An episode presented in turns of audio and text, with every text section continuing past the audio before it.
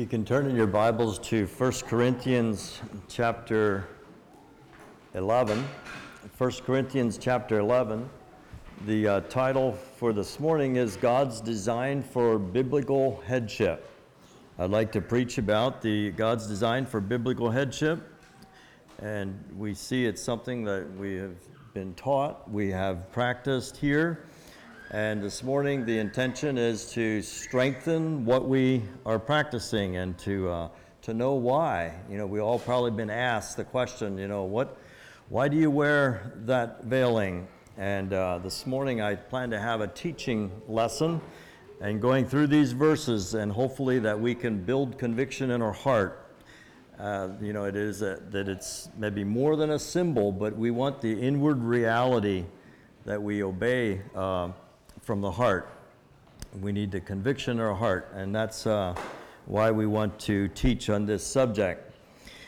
You know, if you remember, in this winter, we had our our church service here, I believe it was in February, that was canceled, and this was the very lesson that we didn't cover that Sunday morning when church was canceled here. So this is uh, so hopefully to fill in for the uh, that Sunday morning that we missed there, this section of verses. So if you have your Bibles, I'd like to read First Corinthians chapter eleven, and let's follow the first sixteen verses. It says, "Now I praise you, brethren, that you remember me in all things, and keep the ordinances as I have delivered them to you. But I would have you know that the head of every man is Christ, and the head of the woman is the man, and the head of Christ is God. Every man praying or prophesying, having his head covered, dishonoreth his head. But every woman that prayeth or prophesieth with her head uncovered dishonoreth her head, for that it is even all as if she were shaven. For if the woman be not covered, let her also be shorn. But if it be a shame for a woman to be shorn or shaven, let her be covered. For a man indeed ought not to cover his head, for as much as he is the image and glory of God. But the woman is the glory of the man. For the man is not of the woman, but the woman of the man. Neither was man created for the woman, but the woman for the man. For this cause ought the woman to have power on her head, because of the angels. Nevertheless, neither is the man without the woman, nor neither the woman without the man in the Lord. For as the woman is of the man, even so is the man also by the woman, but all things of God. Judge in yourselves, is it comely that a woman pray unto God uncovered? Doth not even nature itself teach you that if a man have long hair, it is a shame unto him? But if a woman have long hair, it is a glory to her, for her hair is given her for a covering. But if any man seem to be contentious, we have no such custom, neither the churches of God."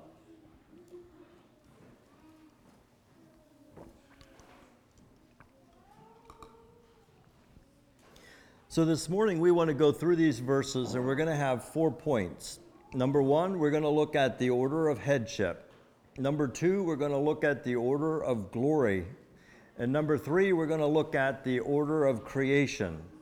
That strengthens this principle. And then we're going to lastly look at some of the excuses of the contentious. Now, the first couple verses talks about keeping, keeping the or, keep the ordinances. That word is translated often uh, hold fast, or or uh, it's the idea of being committed to.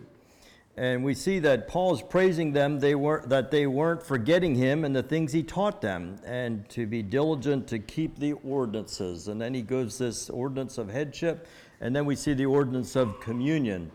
But it says, that, and following in the last part of the chapter, he says, "This one thing I want you to know." So this Paul says, "I taught you one thing, but this one thing I want you to know." And then he goes on to the headship order.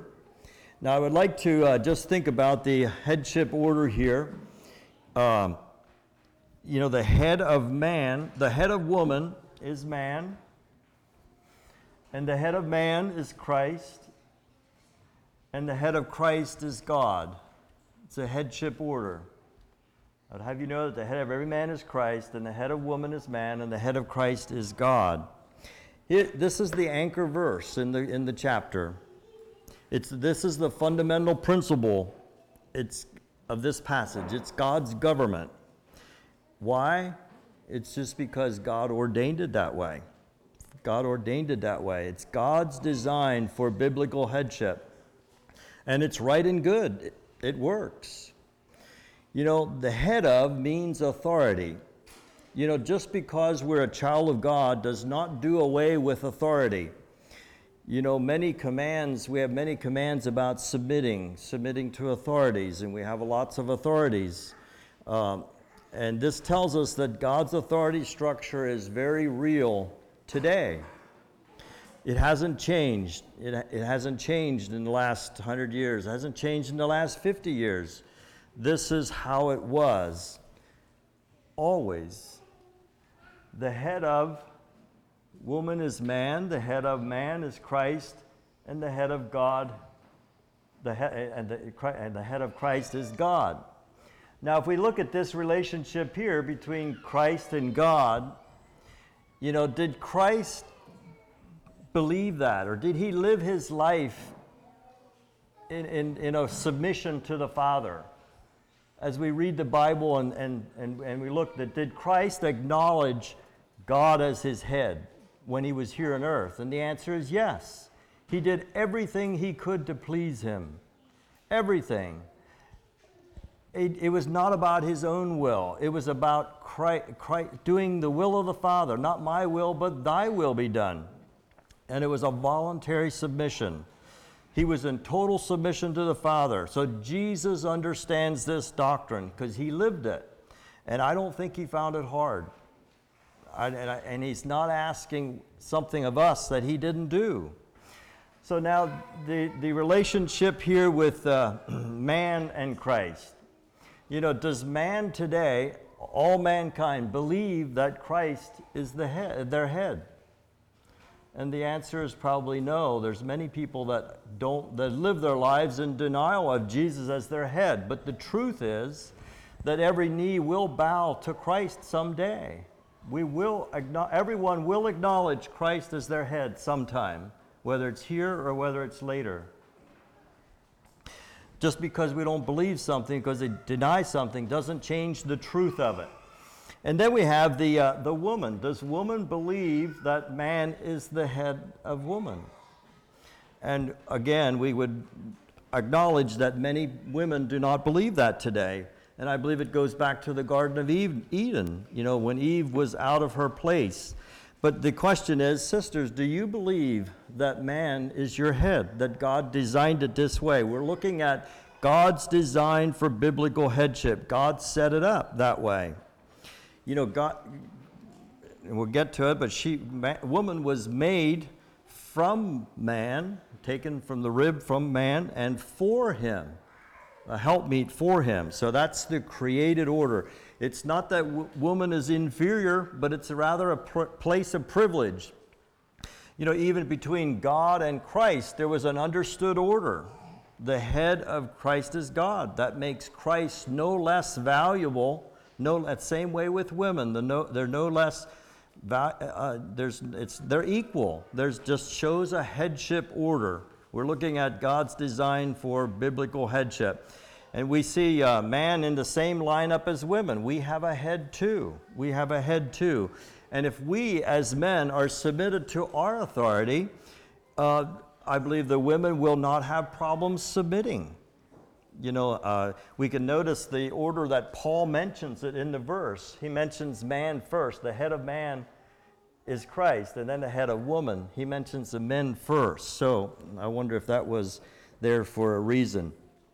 So thinking about these headship orders here, like, can Christ and God get mixed up? Can that headship get mixed up? And the answer is is no, it cannot. You know, maybe if Satan would have listened to, I mean, if, if Christ would have listened to Satan's temptation, maybe that could have been that way. The, the essence of the temptation was just do your own thing, to be your own boss. And um, but God, Christ was under the head of God, so that didn't get messed up. That can the can the relationship between man and Christ get reversed, get messed up? No, Christ will. We can deny it, but it's the truth is there. The truth is there. It cannot um, be reversed. And then we could look at the uh, relationship between woman and, and man. Can that get reversed? And we know that the answer is yes, it can. Adam and Eve, it started there in the garden. Eve was out of her place, and Adam didn't take his place, and he was passive and didn't take his role. So headship can get messed up there. But God did rebuke him for not taking his role there with Adam, but but we want to pray, we can praise God for redemption. And we want to look at that here. So we have also, so that's the principle, the order of headship. And then we also have, there's a principle here of covered head for the woman and uncovered head. It says, every man praying or prophesying having his head covered dishonored his head. But every woman that prayeth or prophesieth with her head uncovered dishonored her head, for it that is even all as if she were shaven. So there we see the uh, there's the principle given here of the covered head for wom- for woman and uncovered for men. And in the the ministry that it's talking about in is praying or prophesying. When we're praying or when we're prophesying, when we're talking about God. And it says in verse four, every man praying or prophesying, you know, it's talking to God or praying, talking to God or talking about God, uh, having his physical head covered, dishonored his typical head, Christ. If we pray, if man, it's what that verse is saying is if we pray covered, we are dishonoring our typical head, Christ. And then it goes on, the next verse in five says, every woman praying or prophesying with her physical head uncovered dishonors her head, man. And it says, as if she was shaven. So when a woman prays uncovered, she dishonors her head. Why? We could ask, why? You know, this, uh, all we're told is because man was made in the image of God. So why, when a man prays covered, dishonors his head? Uh, you know, it, it This it, it talks about this is a dishonor. You know, when this is taking place, it's a dishonor. It's not like it's, uh, it doesn't say that the woman should be taken out and, and killed, but it's a dishonor. It's a shame. It's a, uh, it's on. It's not becoming. So, and the only, the reason here is for, in verse seven, for as much as he is the image and glory of God and the woman the glory of man. And then in verse, in verse six, it says, uh, Uh, for if the woman be not covered, let her also be shorn. But if it be a shame for a woman to be shorn or shaven, let her be covered. So it, it's saying here, you know, if you're not going to cover it, then cut it off, your hair. And if it's a shame to cut it off, well, then cover it. And the Greek here is in the imperative, and that's in let her be covered is a command. It's in a command form.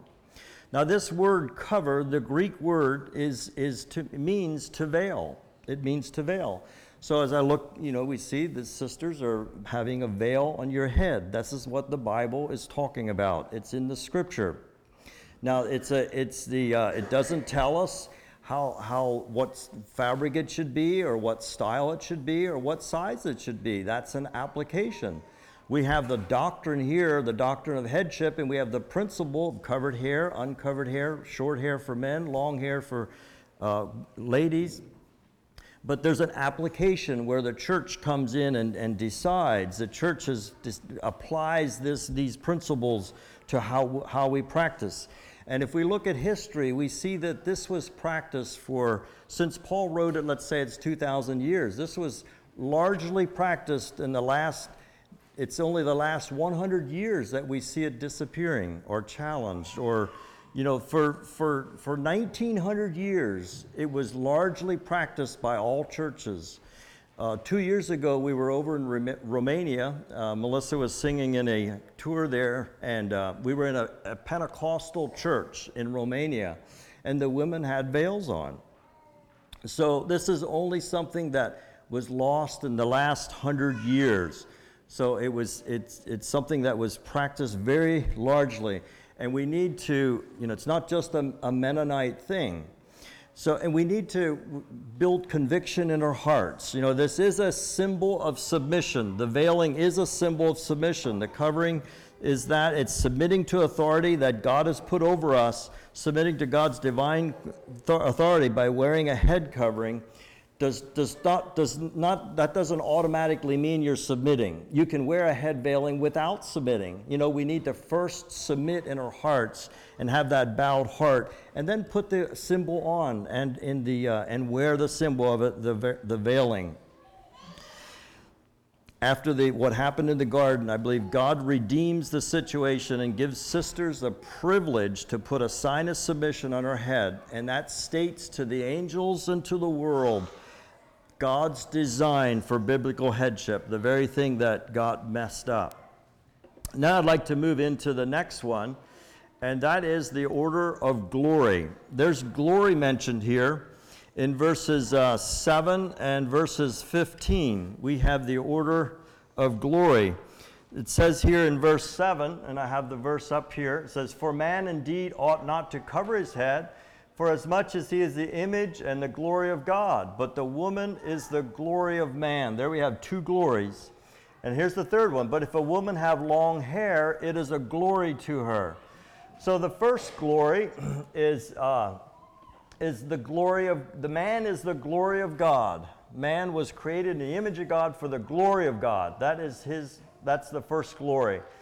And, and here we have woman is the glory of man. It says there that the woman is the glory of the man. So there we have woman, the glory of man. And the long hair in verse fifteen is the glory of a woman. The glo- there's three glories mentioned. I have the fourth one faded there. I believe the church is the glory of Christ. That's not in these verses here. But so men have a glory, and we are glory, and women have is uh, women is the glory of man, and so women have a glory, and they are, are glory as well. So what is glory? When you think about, how would you define glory? You know, it's something that brings attention to, you know, it's something that glows or emanates. You know, the uh, the picture there is those those the, the yellow lines going up, something emanating. It's glory, like a when the sun is setting, you know, in a beautiful sunset, and you see The uh, it's you look out there and it's there's just something emanating, and it came from the sun. It's the glory of the sun. You know, God has glory. It's what draw, it draws attention to Him. Angels have glory, and that's what draws attention to the angels. The woman's long hair is her glory, and that's what draws attention to herself. And God wants the woman's hair to be covered.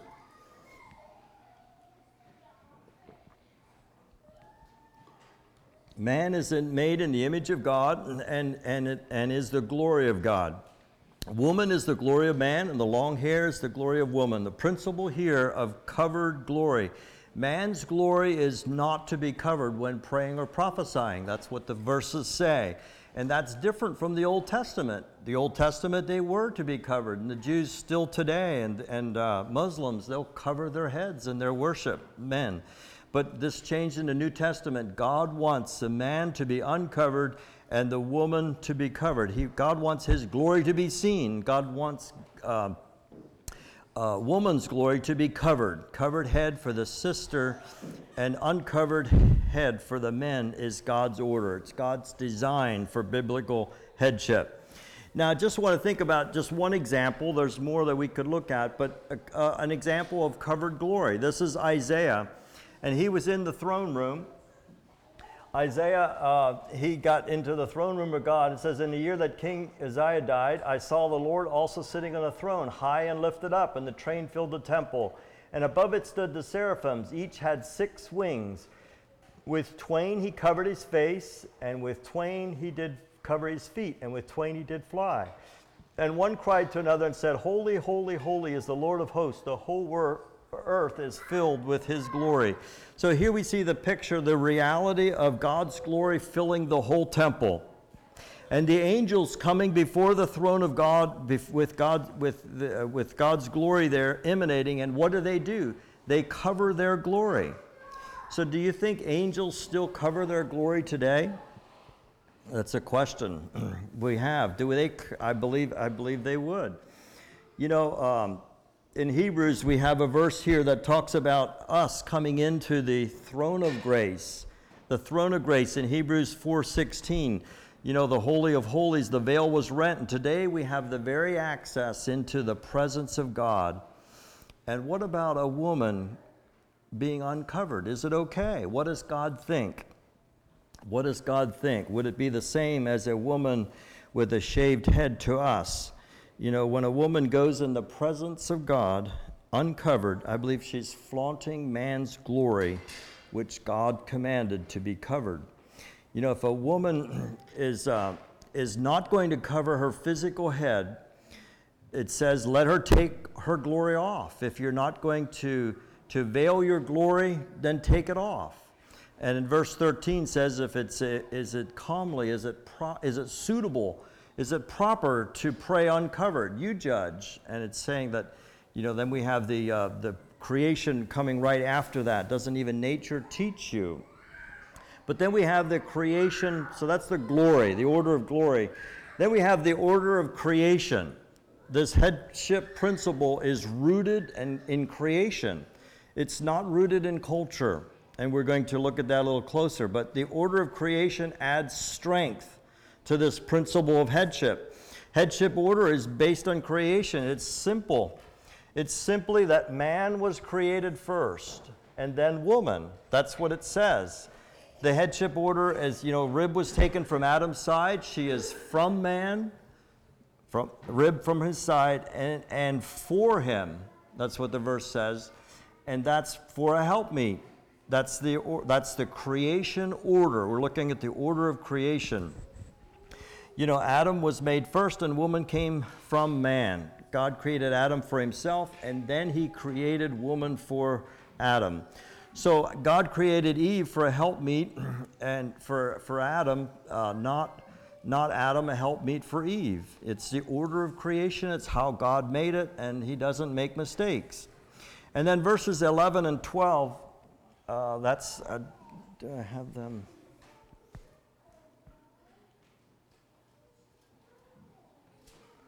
No.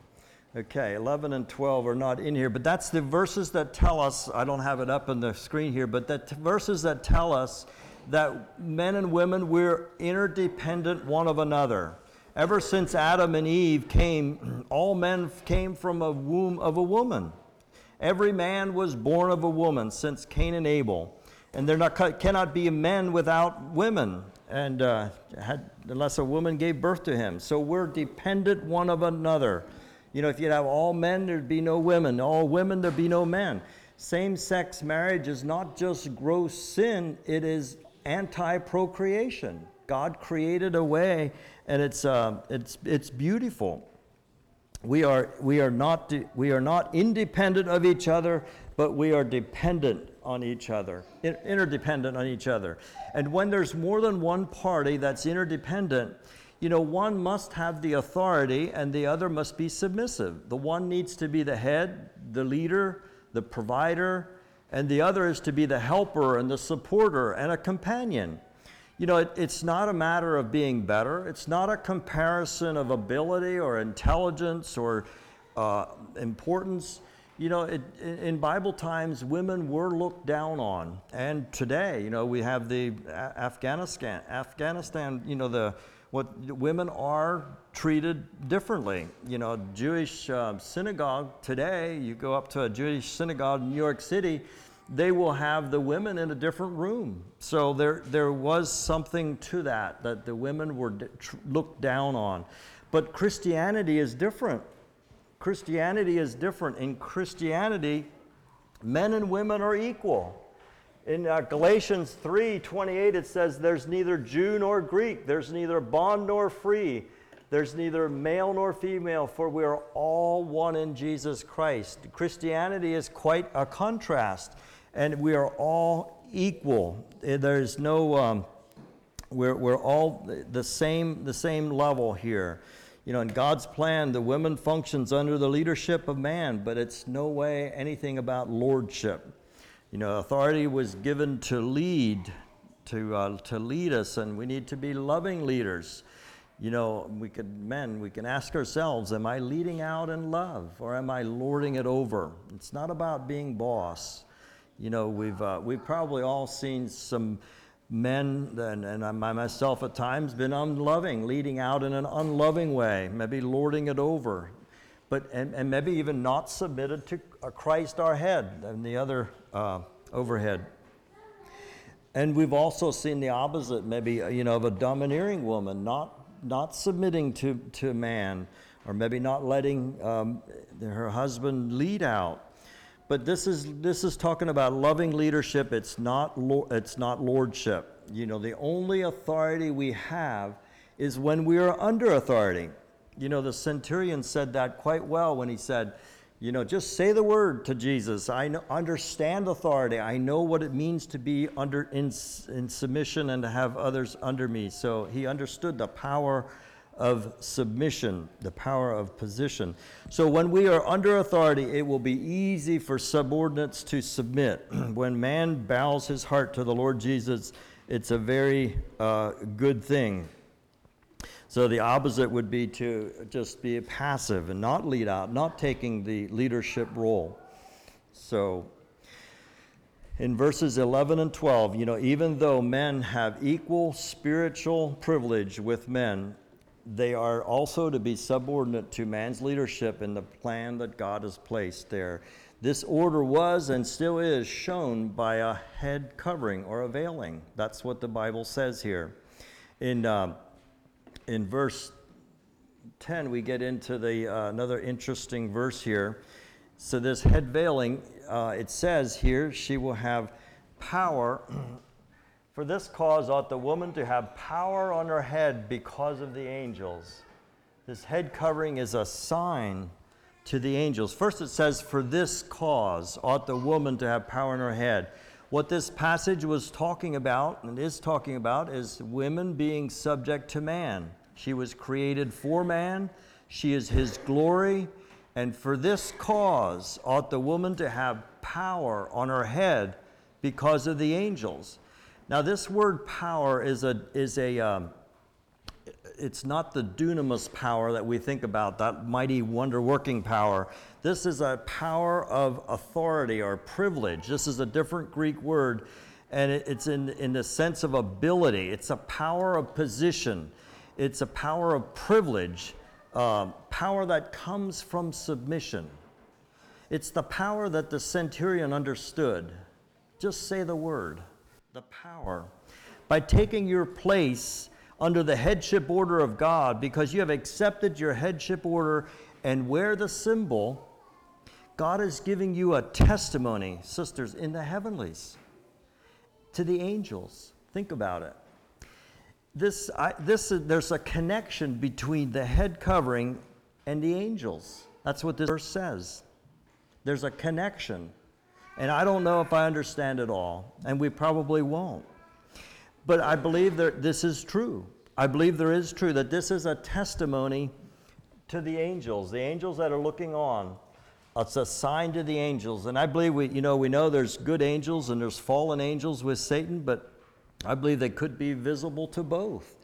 You know, the good angels, we've probably all heard somebody uh, of a testimony of someone who was harmed to be done, and they saw the head covering and just stopped in their tracks. That doesn't mean we'll all be protected because we wear a head head covering, but there is a, a, a sign, a sign to the angels, testimony to the good angels. Um, you know, the, Luke fifteen, the, it, it tells us that the angels rejoice over one sinner that repents, so the angels are looking on. And I believe it is a sign to the uh, fallen angels, to uh, Satan and his fallen angels. You know, I believe it's a sign in that, you know, you believe the Bible and you're submitting to the very thing they refuse to do. What did Satan refuse to do? He refused to submit. And I wonder if this isn't a strong pill for Satan to swallow when he sees the obedience of following this. And I believe that's why he hates it, and I believe that's why it's being attacked today. I believe it's also a testimony to the world. We've all probably had somebody come up and ask us, why, you know, what is that veiling on your head about? Or what? Do, why do you wear that? And uh, hopefully it will give us that opportunity to uh, to share Christ. Or, uh, but it is a, it's a witness. It, it's a testimony. It's a sign to the world. And maybe it's a sign to uh, maybe it, it, for those that used to wear it and maybe would uh, could prick their conscience. But I believe it's also a testimony to our brothers and sisters, to other Christians. You know, when you around here, we always it's very common to see somebody. You go out and you will see somebody uh, from church or from somewhere, but you get out of the out of the area, it's not that way. I remember being out in Rapid City one time and seeing somebody in a Menards, is like a Lowe's out there, that they had were availing, and well, you go and talk to them. You know, this is, you don't see that, so it's what a blessing when you um, to meet others that are. It's a testimony to our brothers and sisters, to the Christian. But I believe it's a testimony to us as men. Think about it. If is, isn't the sisters wearing the covering a witness to us? Challenging us to fill our roles. It says, it's a sign that says, I'm submitting, and it's what a blessing. Let's be faithful in filling our roles and uh, what God has called us to. And I believe it is a testimony to God. I believe it's a testimony to God, you know, just simple obedience to His word, uh, obeying the headship order. We're doing what the angels uh, are doing when they covered their glory. You know, so we can ask the question, you know, why would why would you want your veil as small as you can? You know, why, why would we want to go? Uh, somebody was just uh, recently uh, in the store, and, and it took five, ten minutes till we noticed they had a covering on. So it was that small. Uh, I, we, we missed it until...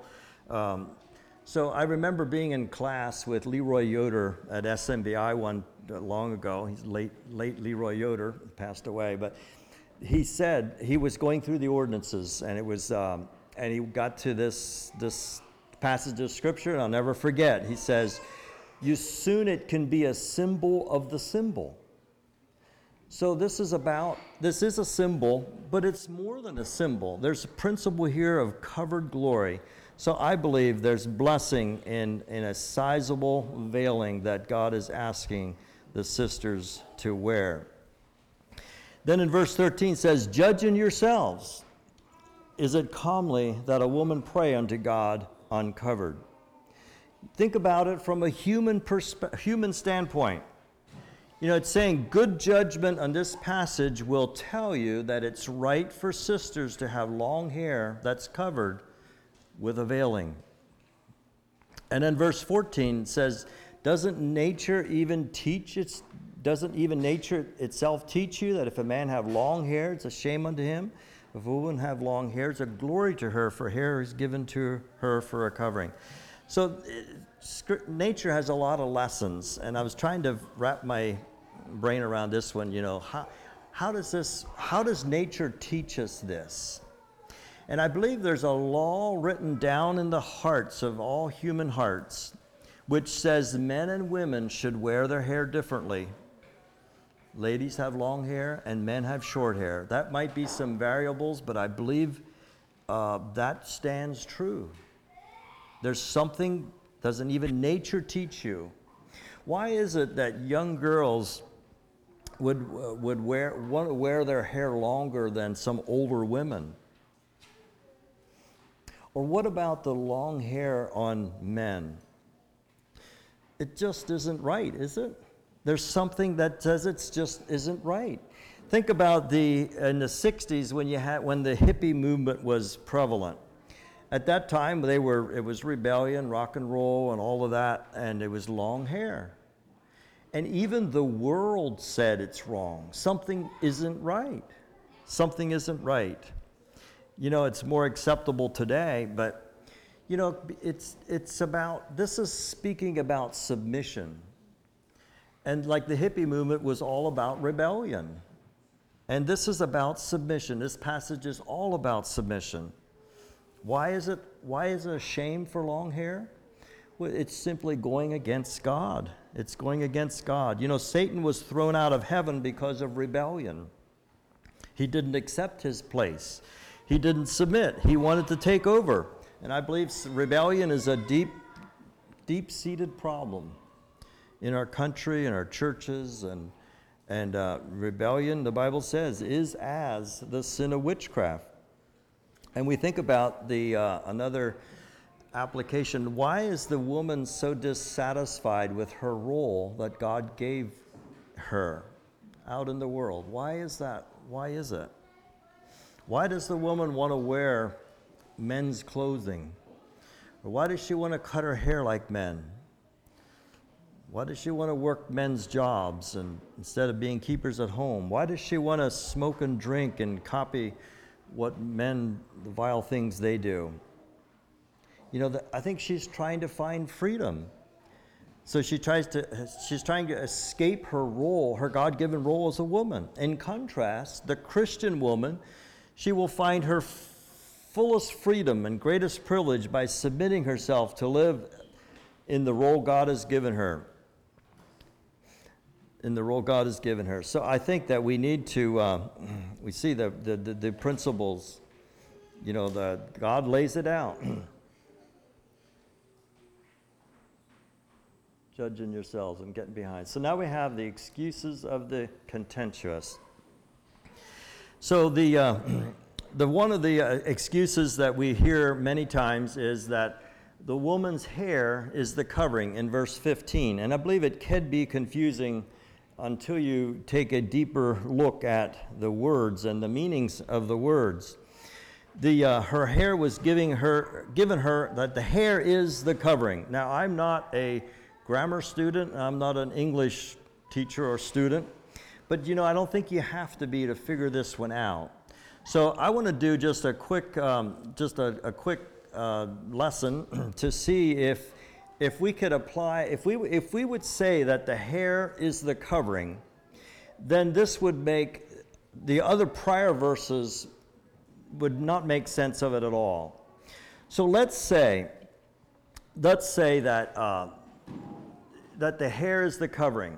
Okay, so this is the um, a doll here, and the hair is the covering. So let's read the prior verses here. It says, but every woman that prayeth or prophesied with her head uncovered, okay? So that means we're going to have to be, uh, this was how it would be, right? No hair, this would be uncovered. So now let's, so let's keep going. But if a woman prayeth or prophesied with her head uncovered, so that's how it is, dishonored her head, for it is even as if she were shaven, for if the woman be not covered, let her also be shorn. So you can't shear the hair, there's none there. So it's not what it's talking about, is it? It's it's not the hair can't be the covering the Bible's talking about in verse fifteen. Now let's read it the other way, and let's say the Bible's talking about a separate cloth covering, which I believe, and I believe you believe, says, but every woman that prayeth or prophesied with her head uncovered, that would be like it is, dishonoreth her head, for that is even as if she were shaven. For if the woman be not covered, let her also be shorn. And there she is, right? So that's how it be. That's how you could apply it, right? It says, but if it's a shame for a woman to be shorn or shaven, let her be covered. That makes sense. That, so we can't, you can't say that the covering, the hair is the covering.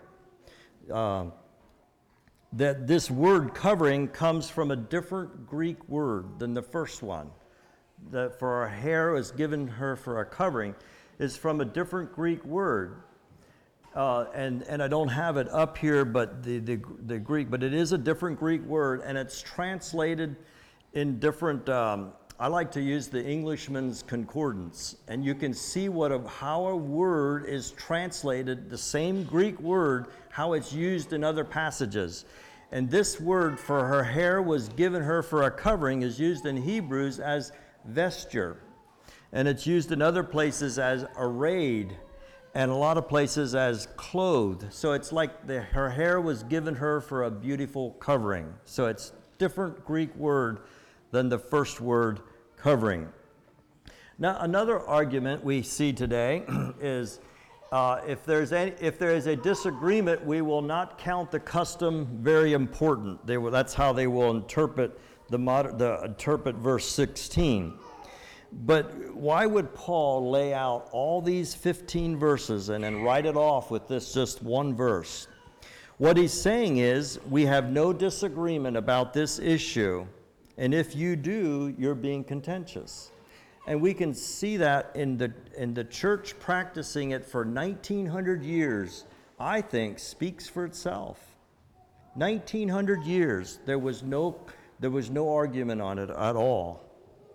And it was universally practiced, and there should be no contention. Another one is, it's cultural. It's cultural. It was the culture back then. And you've probably heard that one. I had a pastor tell me that one time. It's cultural. Um, and it was for the Corinthians. But, you know, a careful study will tell us that there's nothing cultural in it at all. Nothing cultural. I just want to look at these principles that we looked at. This one, the order of headship. The head of the woman is man, the head of man is Christ, and the head of Christ is God. Is that cultural? No, that applies everywhere, all the time. Every place. That applies in United States, that applies in, in Haiti. And it applies for all, when Paul wrote it, and it applies today. This principle of the man, the, the glory principle. Man is the glory of God, woman is the glory of man, and the long hair is the glory of woman. Is that true today? That's as true today. That's a universal principle that's applied everywhere, all the time. It is not cultural. It is not cultural. The principle of covered glory. You know, do angels still cover their glory? Do angels still cover their glory? And, and I believe the answer is, is would be yes. This principle of creation. Man was created of the, of, I mean, woman was created of the man and for the man. Is that cultural? Does that apply just to the Corinth? Corinth? You know, that that's that that's that applies everywhere all the time. The testimony of creation transcends all people and all types of uh, all all ages and all types of people. Creation. You know, the uh, the short hair for man, long hair for woman. That applies today. That's not cultural. The dishonor, is it, is it, is it, uh, did the dishonor change? Did God see, does he see that different? You know, do angels still look on? Do angels still look on today? And I believe the answer is yes. It has nothing to do with culture. Culture. Uh, I believe these principles all transcend culture. You know, uh, some say it's just for the worship service. It's just for this worship service, and some of the Bibles at the headings would say for, uh, instruction for worship. And but if you look here, the, uh, the the verses that come right after where we stopped talks about the uh, coming together. This is talking about the communion. Now I declare that I pr- now in this that I declare unto you, I praise you not that you come together not for the better but for the worse. That's coming together. That's the worship service. And then verse eighteen, for first of all, when you come together in church, I hear there'll be di- divisions among you, and I partly believe it. So that is ref- a transition into the worship service. So I don't believe the first sixteen verses have anything do, to do with the the uh, the worship service. And also they say, some say, well, it's just for the Corinthians. It's just for the, it was written just for the Corinthians. But I'll back up to the first verse where it says, Paul, called to be an apostle of Jesus Christ through the will of God, and Timotheus our brother, unto the church of God which is at Corinth, to them that are sanctified in Christ Jesus, called to be saints, that in all that wi- that all that in every place call upon the name of Jesus Christ our Lord, both theirs and ours. So I take this as a letter to me. Anyone that calls. Uh, that's sanctified in Christ, called to be saints, anyone that calls on the name of the Lord, First Corinthians was written to. So here we have a principle, the, the principles laid out, the doctrine of headship, the doctrine of headship, the uh, the principles of uh, the, the gl- covered glory, the long hair for women, short hair for men, covered hair, covered uh, for women and uncovered for men is Bible doctrine.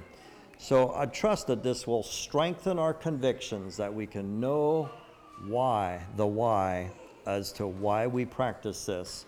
And uh, I believe God will be blessed.